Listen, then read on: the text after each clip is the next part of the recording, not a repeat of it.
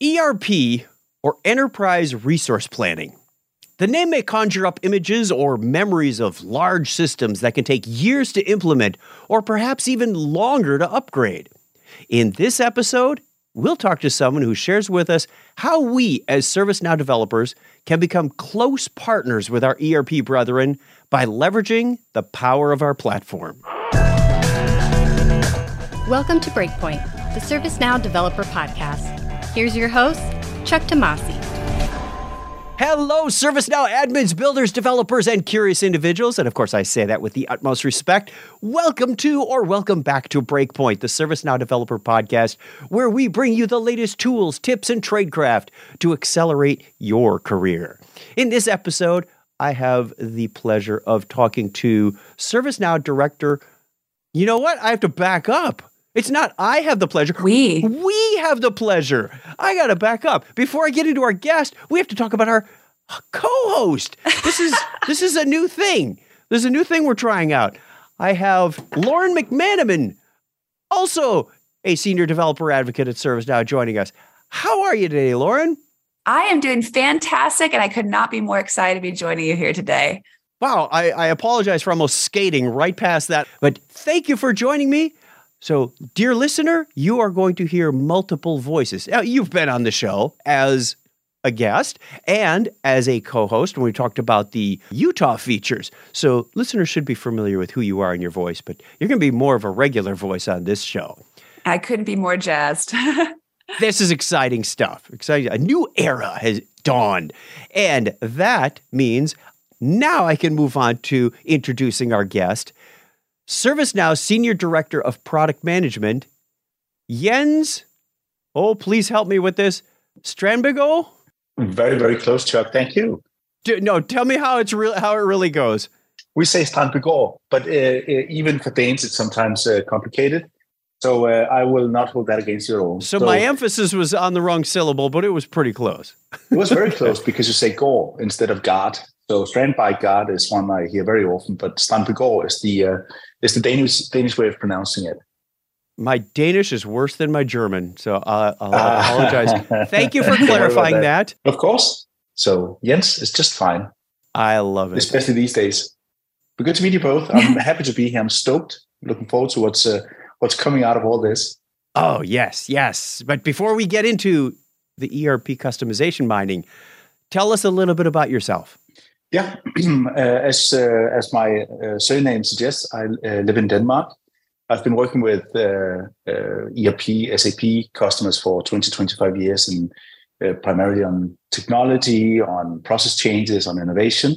And in 2021, ServiceNow acquired GeckoBrain, a company where I was the co-founder and CEO, and joined in um, in Creator Workflows, where I head up SAP strategy and execution, mainly uh, focused on replatforming the old GeckoBrain product, which is now called ERP customization mining in ServiceNow, and it's on the platform. Again, we follow the rules of having everything in the same data model and and all that, and that uh, that's been that's been um, an interesting journey. But uh, now we're here, and now we're ready to rock and roll.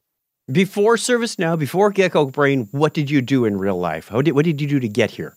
Well, I've been working with technology forever. Originally, I was actually trained uh, in finance and worked for Maersk uh, as a finance director for uh, uh one of the airlines. Uh, I started as a trainee and became a finance director quite quickly. And then I got a little uh, fed up with Maersk. It's a very old traditional company. You have to have to wear a tie every day, and it's it's not it's not an easy place if you're a little bit entrepreneurial. So I uh, left and became uh, self-employed and started companies. Uh, some have been successful, and more uh, have been unsuccessful.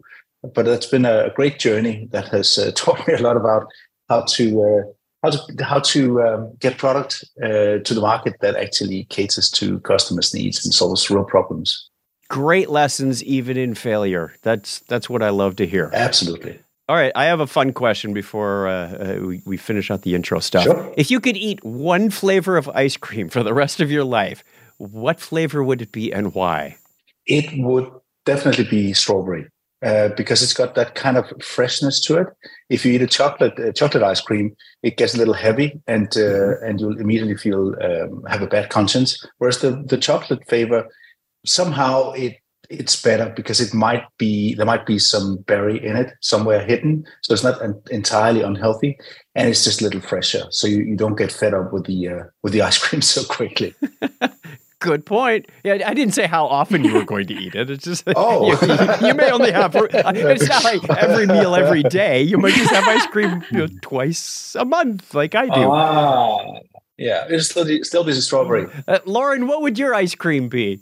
I'm I'm the opposite. I have the worst sweet tooth, much to the chagrin of my my mother, who's a dentist. So I would probably pick something a lot more sweet. Probably, I, I'm a huge fan of the like peanut butter chocolate ones. That's Wow. that's my vice for sure. And you, Chuck? I knew someone was going to ask me. Is Neapolitan qualify as a flavor? Because you get three in one. I guess so. Yeah, it's a good that's a good loophole. True, true. All righty. And when you're not at work, what do you enjoy doing? Uh, depends if it's winter or summer because Denmark has cold winters, wet winters, I'd say more than cold. And they've got uh, wet and cold summers too, but they're slightly different because we've got uh, the green grass in the summer at least. So summer, I'd play uh, golf. I'd go for a run. Um, I I love hiking, uh, especially when I'm visiting uh, um, in the Santa Clara office. I will definitely go up in the mountains and walk around up there and see if I can. I'm, I'm dreaming of seeing a uh, a mountain lion. I have not had the, the luck yet. People tell me it's not luck; it's actually luck that I haven't seen one. But you know, I, I'd love to see one sort of walking somewhere out in the distance. And in the in the winter, it's more indoor stuff. So it'll be, uh, you know, of course, going to the gym and all, those uh, kinds of things. Uh, but also um, uh, playing padel is uh, quite popular. So we do that once in a while with good friends. It's becoming a, a huge thing here in Europe, especially in, in Denmark. So all sorts of you know activities, something that's that's uh, fun and uh, active and, and keeps you uh, uh, slightly healthy. I like that. Well, that's fantastic. I, I really admire the active lifestyle. I should probably take a couple of pointers from you, Jens. uh, but now diving into the, the meat and potatoes of this conversation, let's kind of start off by letting the listeners know what is an ERP exactly? ERP uh, is an acronym for Enter- Enterprise Resource Planning. So originally, it uh, it was kind of a revolution for um, for business uh, in general because it was all about the you know automating to a certain extent uh, processes. So when someone orders a product, what happens next, next, next? So I need to maybe source some some materials for my product, or I need to um, kickstart my or get my production going. All these things. There's a lot of steps involved in business, and and the idea was to sort of get an overview of of what is a process end to end, and kind of divide them into these end to end processes, and start automating the various steps. So when someone orders a product, then that that will generate a sales order. That sales order will automatically generate a purchase order for the, for the materials or the half uh, half materials I need to actually deliver that product in the end. It will, you know, potentially uh, plan my production. So when does it go to the production line, and when does it uh, when does it get shipped, and all these things. So you could skip a lot of steps and a lot of manual work in the production process. So that's kind of how ERP systems uh, came about and started revolutionizing business because it just made them more efficient. That they didn't have to sit and plan for every order that came in uh, manually. And again, on the if you take it on the on the on the on the accounting side, it it then also automatically uh, you know does the accounting for you as part of that process, which was really also revolutionizing. When I started in uh, as in, in finance, as I told you, we did it by hand, so it was incredibly laborious. So we had airplanes that were flying freight for FedEx all over Europe, and we sent them invoices by hand. We, we uh, when we had to book it by hand, we had to reconciliate by hand. It was just a nightmare and very very laborious and lots and lots and lots of paper. Those processes are totally gone. Like manual processes today, it's just automated. So that's how that's an ERP uh, system is uh, enterprise resource planning. Uh, I'm sensing this is very similar to what we do a series of tasks, assignments, cataloging, ordering, record keeping. Yep. Uh, once upon a time, way back in like 2011, I did have the uh, opportunity to have lunch with Fred Luddy, and I came from an environment that implemented an ERP system. Mhm. And I said, hey, this feels like we could build this on our platform. And at the time, we didn't have the engineering staff, we didn't have the sales staff to back it. There was there were a lot of pieces that needed to be put in place first. So, you know, we obviously aren't an ERP vendor, but who are those players in the ERP space? Yeah, it, well, ERP is a um, is a very very complex uh, technology, and uh, and um, you know the some of the biggest players are SAP, the German uh, software company. Oracle uh, is a very big player as well, um, and then Microsoft has got Dynamics, uh, which actually started out by uh, Microsoft buying two Danish companies, Navision and Concur. So their entire ERP base actually is uh, is Danish. Um, so you can say the uh, this space is incredibly data and tr- transaction heavy uh, to an extent that does not fit um, uh, ServiceNow. We, you know, we, we don't really want to be what we call a system of record uh, because that that's not where we that's not what we excel. That's not what we have the experience. We don't have any experience building uh, ERP systems and ERP processes. So that's not really um, that's not really in our DNA. But uh, for SAP, for instance, the German company, that is their DNA. That's what they do better than anybody on uh, on earth. They they have incredible, uh, incredibly powerful uh, algorithms uh, lying underneath their um, their system, and their data models are incredibly complex to to handle all this. So uh, yeah, those those those would be the the, the main ones. And the ones I've worked with the most, is, of course, is SAP. Now, and we mainly find ERP in the manufacturing space. Is that correct, or is it elsewhere? No, no, no, no, no. It's everywhere. Oh, okay. So in manufacturing, it's still called ERP, but you'll have that. Um, uh, I, I, just met with a, a bank, uh, a huge European bank yesterday. They run uh, SAP as their ERP system, but again, sometimes ERP gets confused with just um, uh, the finance piece of things. So some will run SAP and call it an ERP system, but they'll only use the finance module. But that's still um, uh, has these automation features where you can actually tap into that and make sure that it handles that everything is re- recorded as, as part of your business. So if you're a, an insurance company, when you send uh, a, a, quotation to a customer, you might be using Salesforce for that.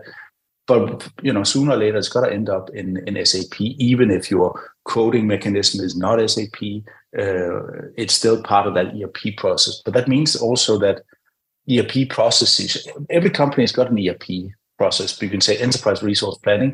You know, it, mm-hmm. it's not necessarily a machine. It can also be people. That's also a resource.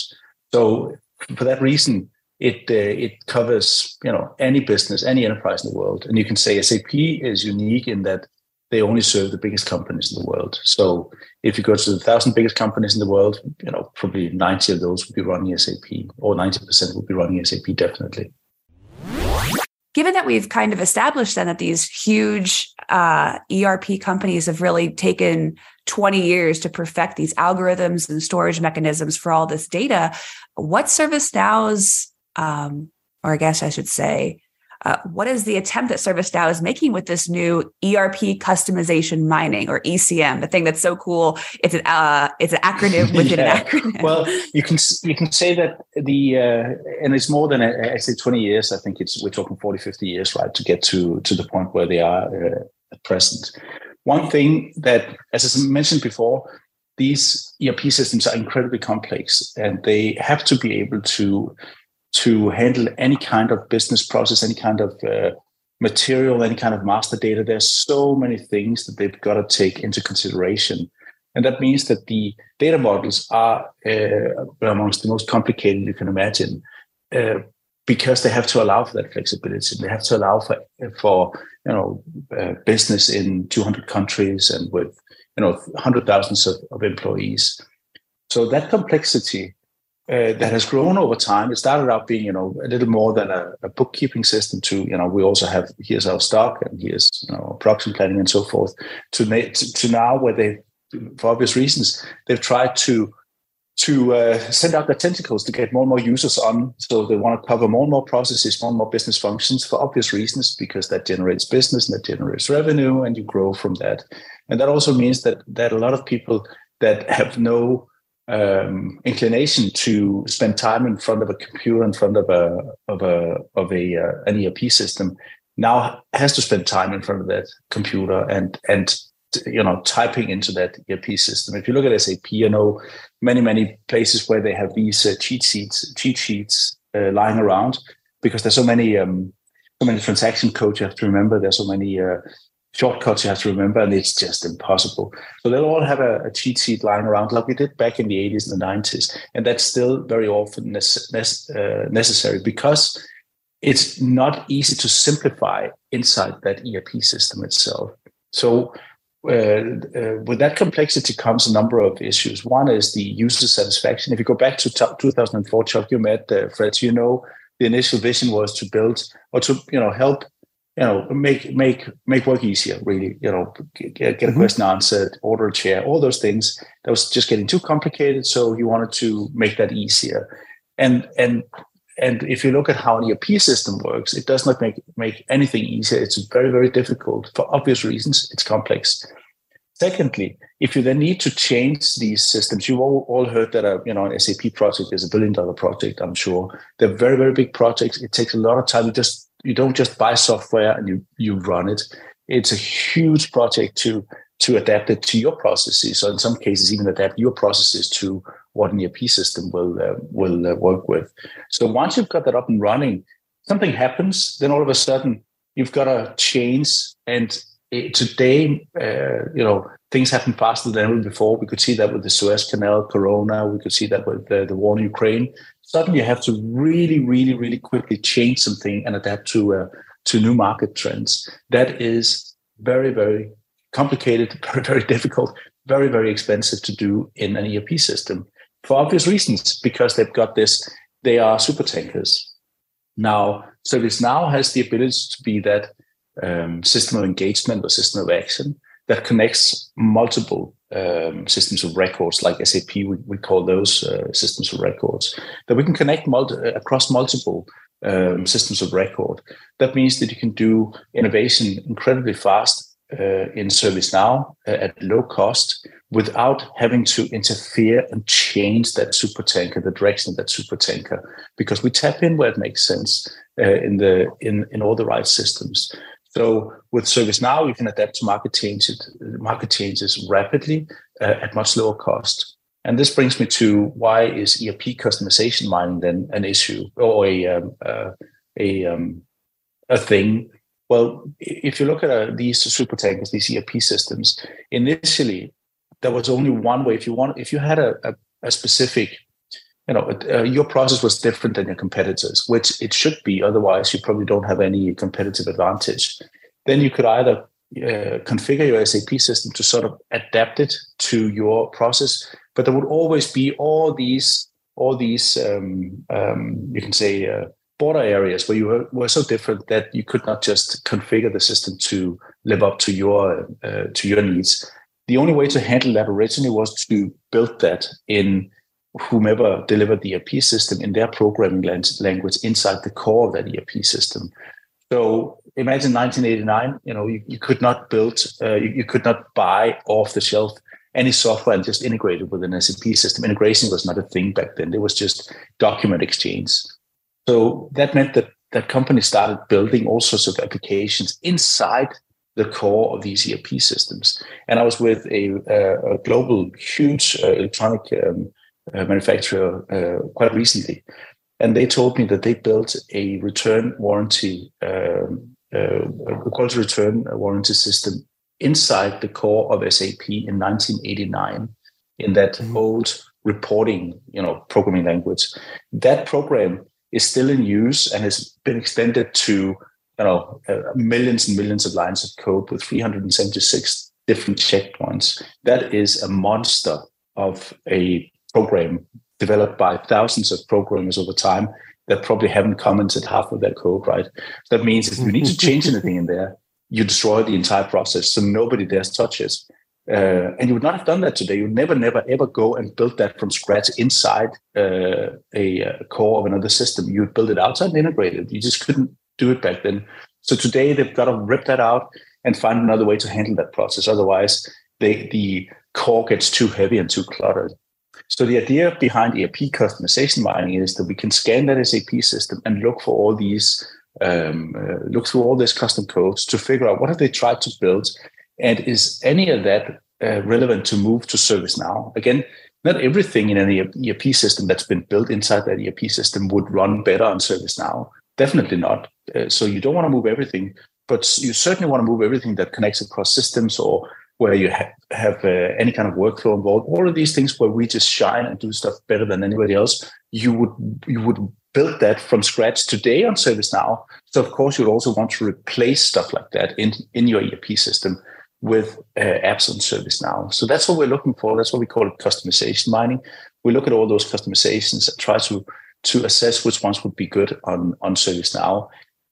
And if we then see something that would work on ServiceNow, we, we make it easier to develop it on ServiceNow by allowing those um, data objects from the um, from the ERP system to be available also in ServiceNow in a mirrored version. That was a long explanation. That was amazing. And in case the listener didn't catch it, ERP systems are big. Yeah. There was there was a point in time in my career about 20 plus years ago where I was an ERP administrator. I went to the training. It, it doesn't wow. show up on my resume or my CV or LinkedIn for a very good reason. I don't ever want anyone calling me for that. oh man. What what which ERP system was that, Chuck? it was JD Edwards, oh, yeah, which was later purchased up by Oracle. Exactly. And uh, it, it, took uh, like six years to implement this across a number of global manufacturing sites, oh. which is oh. why I asked the manufacturing question. I'm a bit myopic on that. Yeah. And uh, it, it they didn't upgrade. They were still using the 2020 software. And I remember the mantra. We had just come off of MacPack on the AS400, which was heavily mm-hmm. customized. And they kept saying, We're not going to customize this. We're going to use it out of the box. No, that didn't happen. That no. didn't happen. It, it, it, you know, I wish I had a dollar every time someone said that now. But I, I, I totally get it. And I go, wow, this, this is a game changer. Does anybody else anywhere do anything like this where they can go in and assess and uh, uh the the ERP customizations and say, look, we can do this better on the ServiceNow platform. We can integrate so that your upgrade times don't take 20 years. The, the SAP has launched a new version. Uh, that's that's a reason for you know why we started the company that uh, now acquired. And and uh, the current version, the old version, is called ECC the new version is called S4 HANA. You probably heard these things uh, uh, here and there. Mm-hmm. And uh, so those pro- projects, those upgrade projects, depending on the size of the customer, of course, but they are, you know, five, seven, nine years is not, uh, is definitely not out of the questions. They're, they're billion dollar projects, just the upgrades, because it's a whole new database structure, a whole new data model, whole new application layer. Uh, and that has, uh, that's, that's causing a lot of headache. So we're trying to help make that easier by eliminating some of that custom code because the custom code, you know, that's not the biggest issue in that migration, but it it doesn't help, uh, and it it definitely um, um, elevates the risk of that migration project going well. So again, um, to your point, if we can help remove some code and replace it with stuff on ServiceNow, we've definitely uh, uh, minimized or or uh, well, we've minimized the risk and the cost of those uh, migration projects. Does anybody else do anything like that? Yeah, that was true. That was actually your question, wasn't it? so the uh, I'll say that a lot of companies focus on the custom code uh, because it is a it is an issue. So even SAP's got analysis tools to anal- analyze the custom code to figure out how is it impacted by all these changes and so forth. But the question becomes, uh, you know, if you if you just analyze the code and try to find out how can it be remediated in order to run uh, in a migrated scenario, that still gives you the same clutter uh, once you've migrated. So that doesn't make a lot of sense. And then in some cases, you'll have um, uh, big um, system integrators like Deloitte, Accenture, and so forth running these migration projects. They'll, of course, be looking at can we sort of re-implement uh, the ERP system. And then yeah. with the new version, can, can we make it fit your processes uh, better? And that's a super interesting thought.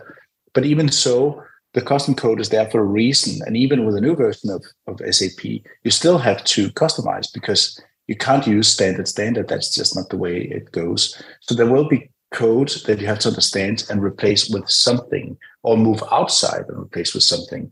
And and that piece looking at that code and, and finding out what could be replaced with low code, no code applications on ServiceNow. Nobody else is doing that. Years to upgrade people.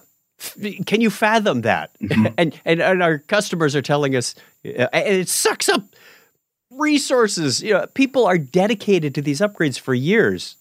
Yeah, and, and you you compare that with oh, it took me two months to upgrade ServiceNow. I know, I know I'm, I'm, kind of being f- facetious here. We would love to have your ServiceNow upgrades be like few days and you're done, kind of thing.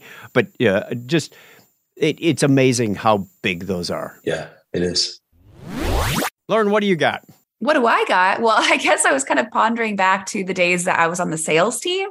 Um, this is this is a very common conversation that we always brought up was, you know, they have all this amazing amount of data. They've tried to automate it within the ERP platform and it hasn't gone the way they'd wanted. But we would always reach a standstill. And I'm I'm interested to see like or at least talk a bit about the concept that you had brought up, which was ranking. So not only are we identifying these customizations, but you're telling me that this application can actually suggest to you which are the most viable for custom apps. Witchcraft, I say. Is there any insight you can give us on how that works? Yeah, it's it's AIML, and I have no yeah. idea how that works in practice. I know that we can we, we can we can uh, we send in a lot of data. We've uh, we've done a lot of uh, machine learning, and then it starts thinking at a certain point in time. So, but what we're doing re- really is again that algorithm is going to be that, that's going to improve over time because we start with a version one now, and that'll improve as we get more and more data, more and more learning, and we we uh, we uh, we get some feedback into what works, what doesn't work. So initially, you can say we look at a um, if we look at a custom program, we can see what kind of uh, data sources it's connecting to, what, what kind of tables it's touching. And then we can see if we've got those mirrored already uh, available in ServiceNow. So what we've done is we've created a, a library of, of you can you can call them typical SAP um, uh, standard objects, so that they are kind of mirrored in ServiceNow. That means if you are working with an SAP sales order, we have something that actually contains the same fields uh, and uh, which knows which tables are used for an SAP sales order. So if you have a custom program that we can see, oh, this is reading SAP sales orders, well, then you know that part looks like we have that uh, that ready already. And then we look at you know other things to see does it make sense? Is it something that's very deeply ingrained in a transaction? Then maybe it's not uh, a uh, a good ServiceNow case. And, and as I said, this will improve over time. We'll look into more and more aspects of, of the programs we're looking at to make, make that algorithm even better. So right now it'll be a, a list of candidates that we think or our, our artificial intelligence thinks uh, would be would be good candidates. And then the next step would be to look at those and say, okay, what does it actually do? And if so, you can you know upload a screenshot and say, hey, this is how it looks today. And then it will be handed over to a ServiceNow developer and that's where the magic happens, I believe, because now all of a sudden, because the the SAP data objects have been you can say translated in ServiceNow. It's not that we, again we're not storing the data; we're just mirroring the data or the uh, the data in, in ServiceNow. So if you want to work with an SAP sales order, then instead of working with the SAP uh, field names, which are five letters and complicated and impossible for anybody but SAP programmers to understand, now you'll work with a field name called uh, material number or quantity or storage location. So real English, which is uh, a lot more useful. So that means that at we once we've ranked them, once one, uh, a program has been chosen, you can actually leave it to a ServiceNow developer to do the actual development without having to bother your um, SAP resources with it, which is really good because, as Chuck said, those are huge budgets, huge projects. Everybody's working on it, and and they don't have time to do everything. That means we can now um, uh, suddenly leverage the ServiceNow developer community to develop against SAP. And I think that's huge. Okay, I'm going to do a reality check on you, Jens, because you talked about the ServiceNow developers. How long would it typically take an ERP customer to build a new app? You know, take that process out of out of SAP and put it into ServiceNow. Very good question. It all depends. It's like asking how long does it take to build software, right? It, it depends a little bit on what I'm trying to build. Yeah, but true, I, true. But I'll say uh, we have a we have a very uh, um, very fresh example of a um, uh, we built a report in ServiceNow and we put a ServiceNow developer in front of the um, um from a partner on um, on a TPP instance they owned, uh, which was connected to an SAP system. We told them build a report that gives us a, uh, an overview of the material stock levels um, across the globe. And on top of that, um, uh, you know, connect the workflow to those various uh, elements. So if something sticks out in the report, you know, just you know kick off a, a workflow. Step one, building the report itself. You can do that relatively quickly in SAP, but but sometimes, especially if you are if you have to do it in in the programming language called ABAP, which is the way uh, you often did things with the current version of SAP. Mm-hmm. You you have to get it through um, through to the production system, and the release cycles vary from company to company. I've worked with a lot that only have two release cycles a year, so it goes from dev to queue to production. So before it actually goes to production, it can take any any time from you know a month to six months uh, for that piece. But on top of that, there's typically a backlog you've got to go through. So um, because the SAP people they have other things and often more important things to uh, to tend to. So you've got to wait for that slot where they can actually go develop whatever you want them to develop. So I would say when we uh, when we did this, it took uh, less than two hours to develop the actual report on live SAP data, um, and that would have taken longer, definitely longer in uh, the SAP space uh, can't say how exactly how, how much longer, depending on how you wanted to do it, anywhere from let's say four to eight hours plus the testing and so forth.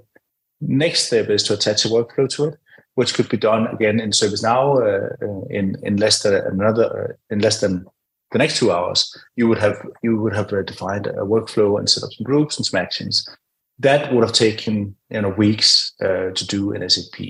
Um, so in direct comparison, it depends on the on the application but it's it's um, it's um, you know there are things you could build faster in SAP though because they are more meant for SAP. So it, it it's unfair to compare those things. It's just incredibly fast to develop anything that contains workflows, for instance, in ServiceNow, or reporting, all those things. It is just super super fast, and I've I have to I get to see anything as fast as ServiceNow on that.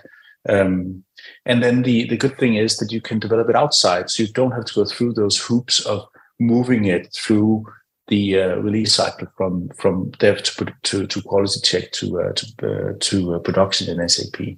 Yeah, it seems that the concept of, of just scoped applications on ServiceNow kind of unmarries you from exactly. that really deep, complicated backlog, exactly. and that alone kind of offers you a lot of freedom, a lot of agility. Yeah, exactly.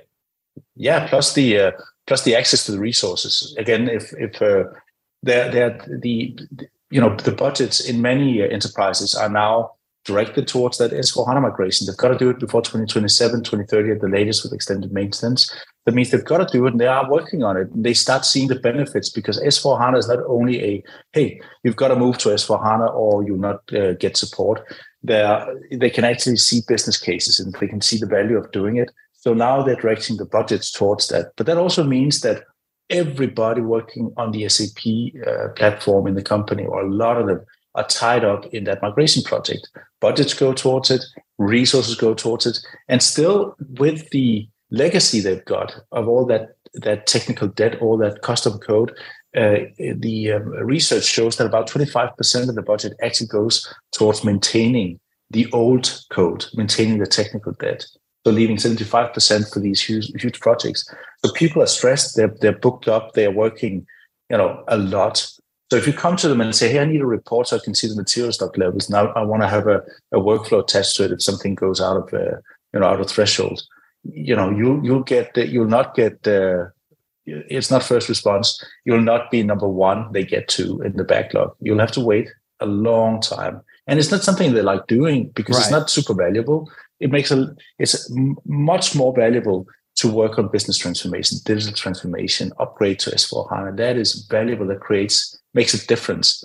But what we do makes a difference on on the on the you can say on the uh, in all these um, all these uh, uh, fast market adaptations you need to do the fast response to process changes uh, that needs to be done. So us working in uh, with SAP is just a is just a, a win for both SAP and for ServiceNow because it's just a, a match made in heaven in that case.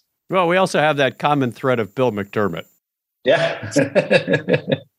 Agreed. For the listener who may not know, Bill McDermott was formerly the CEO of SAP before he came to ServiceNow. Exactly. yeah, and it's a, it's a it's it's not a zero sum game. Um, you know, we we make it easier to migrate to S4 HANA. We make it easier to run SAP, make people happier with SAP, and SAP make businesses run better. So all in all, it's just uh, it's just a super combo, a very powerful one.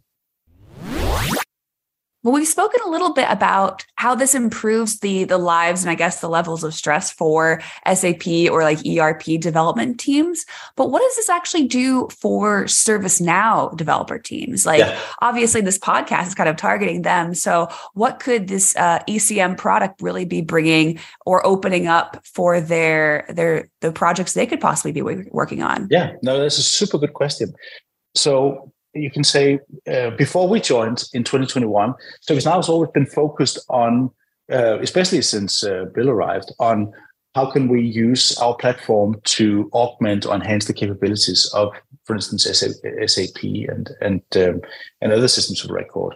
And we've done that incredibly well, especially on Workday, or all these things. Uh, on SAP, we still have uh, discovered one very important thing is that because SAP is so you know such a powerful platform it is also an incredibly complex platform so if you were to go and develop anything on ServiceNow that integrated with SAP, anything that sort of enhanced SAP, it would require SAP knowledge. Otherwise, you you you wouldn't get very far. Uh, and that's all you know, uh, well and good. But now with limited SAP resources available and their focus being a little bit uh, uh directed to, towards these uh, migrations, how can we solve this uh, and solve for these, you know, for this rapid process change for these SAP customers? So what we're doing with with uh, with my team is that we're we're looking at how can we add semantic layers, so to speak. Uh, you know, internally we sometimes you know jokingly call it glide for SAP, but we really want to make it easy to use and access SAP from ServiceNow with no SAP knowledge. So we put this interpretation layer or the semantic layer in that you can work with data objects from SAP uh, without understanding SAP. Next step would be you can work with uh, with SAP SAP's uh, APIs, those that are called BAPIs, without understanding the, B, uh, the, the BAPIs, but just understanding ServiceNow. So we we have you know the the, the vision is to make ServiceNow a you know an innovation platform for SAP, for Oracle, going that way, for Dynamics AX at, uh, at a later point in time. Uh, I hope you have a disclaimer on, uh, you know, safe harbor notice on all this, but safe harbor, safe harbor. Good. So that that's the that's the plan on, uh, on the long run to say this is a this is just a platform that's unique for fast innovation. Plus, our low-code capabilities allows in time citizen developers, at least business analysts, business users, to start solving their own problems on the ServiceNow platform, irrespective of how complex their ERP systems are. This is just a, a whole new order. You don't need a programmer to solve your problem, like we've said many times, but we're making it, you know, reality against those complicated SAP systems or ERP systems out there. Well, Jens, as we draw to a close, I always love this question from our product managers. Can you give us a hint of what's on the roadmap? But so for this year, uh, we'll be extending uh, we'll be extending the capabilities. Of course, we're making the algorithm better because I'm I'm sure this is uh, this being number one. I I uh, I, I not 100 uh, percent sure about the quality of our, our of the score that we give the code that we look at. I'm sure that'll improve quite a lot over the time and the stability and all that. And secondly, we also want to uh, be able to um, to both read and write from uh, from SAP uh, instantly. So it's very easy to create uh, an application. Let's say it's code to order, and that creates the order, and that moves on. So we have that level of of uh, flexibility all around.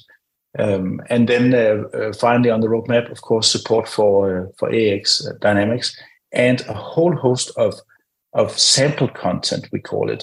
So inspiration for people that are thinking about how, what can i how can i use this against an erp system? We want to we want to release a lot of of inspirational content so sample apps that they can you know connect test work with improve copy whatever they want to do uh, for to make it even easier for a ServiceNow developer to to develop groundbreaking stuff on ERP systems for the lucky people that take this plunge early and kind of start using your product with the the release of the the Utah version. Do you have any words of advice for them? Yeah, go ahead. You'll be first. There's a huge market. There's no doubt that there's an, an a need. Like I've you know, looking at the responses we get from customers, the questions we get right now is that this is just uh, this is just beginning to take off uh, at a level you will that will surpass anything you've seen before in terms of development. This is the uh, definitely the future for ERP innovation. There's uh, no doubt about it. That's so cool. I love these early technologies when somebody has a chance to jump in, be the early adopter, and shine as that rock star. You know, two, three years out, it's like they had the foresight. Yeah. Thank you so much for joining us today, Jens. Thanks. Before we leave, can you let the listener know how they can get in touch with you? Yes, uh, they can uh, simply uh, reach out to me on jens.strandbegård at servicenow.com and I'll be uh, happy to uh, to respond. We will spell that for you, dear listener, in the show notes. Don't worry about that. yeah, absolutely. but but if the question is too technical, I probably might not be the right the right uh, person. there. but uh, I'll be ha- happy to uh, to send you to someone who can help. Perfect. And again, we're also building up a number of, of support sites and and uh, and um, additional um, content online to help the ServiceNow developers that have seen the light and want to be the uh, you know the rock stars of the ERP world in the future. Well, thank you, dear listener, for sticking with us this whole time and joining us. Don't forget, we do have other podcasts you could listen to, other ServiceNow podcasts in particular. You can find them at servicenow.com slash community underneath the events menu, or you can go to devlink.sn slash podcast. Ooh, we got a short link for that too. Subscribe to this and any of them for absolutely free so you get them automatically delivered. You can find it wherever you find your podcast. Breakpoint is brought to you by ServiceNow, executive producer, that'd be me, Chuck Tomasi. Video and captions, which come out on YouTube, are done by our own Earl Duque. And to find out more about the ServiceNow Developer Program, we invite you to go over to developer.servicenow.com. Again, thank you so much, Jens, for sharing with us today. Thank you. Thank you for having me. It was a pleasure. Please let us know what you think about this podcast. You can leave feedback or ask questions in the ServiceNow community. For more great information on ServiceNow development, check out the ServiceNow developer portal at developer.servicenow.com. Thanks for listening.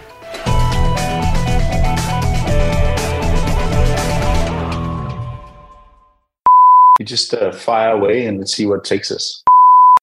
I, as long as that's what we're here to do. You know, if we're here to talk about cigars and bourbon, then we're in the wrong place. Well, it's, it was your question, so it was your question. Is it? Yeah, No, I did what? What? do you- Uh, let's. Oh hell yeah, we're keeping that in. yeah. That's what I say about editing.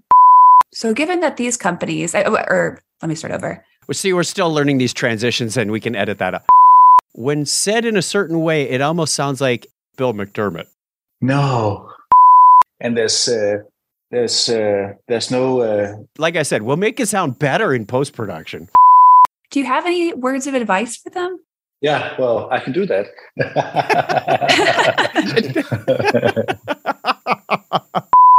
How's that sound? really cool. So cool.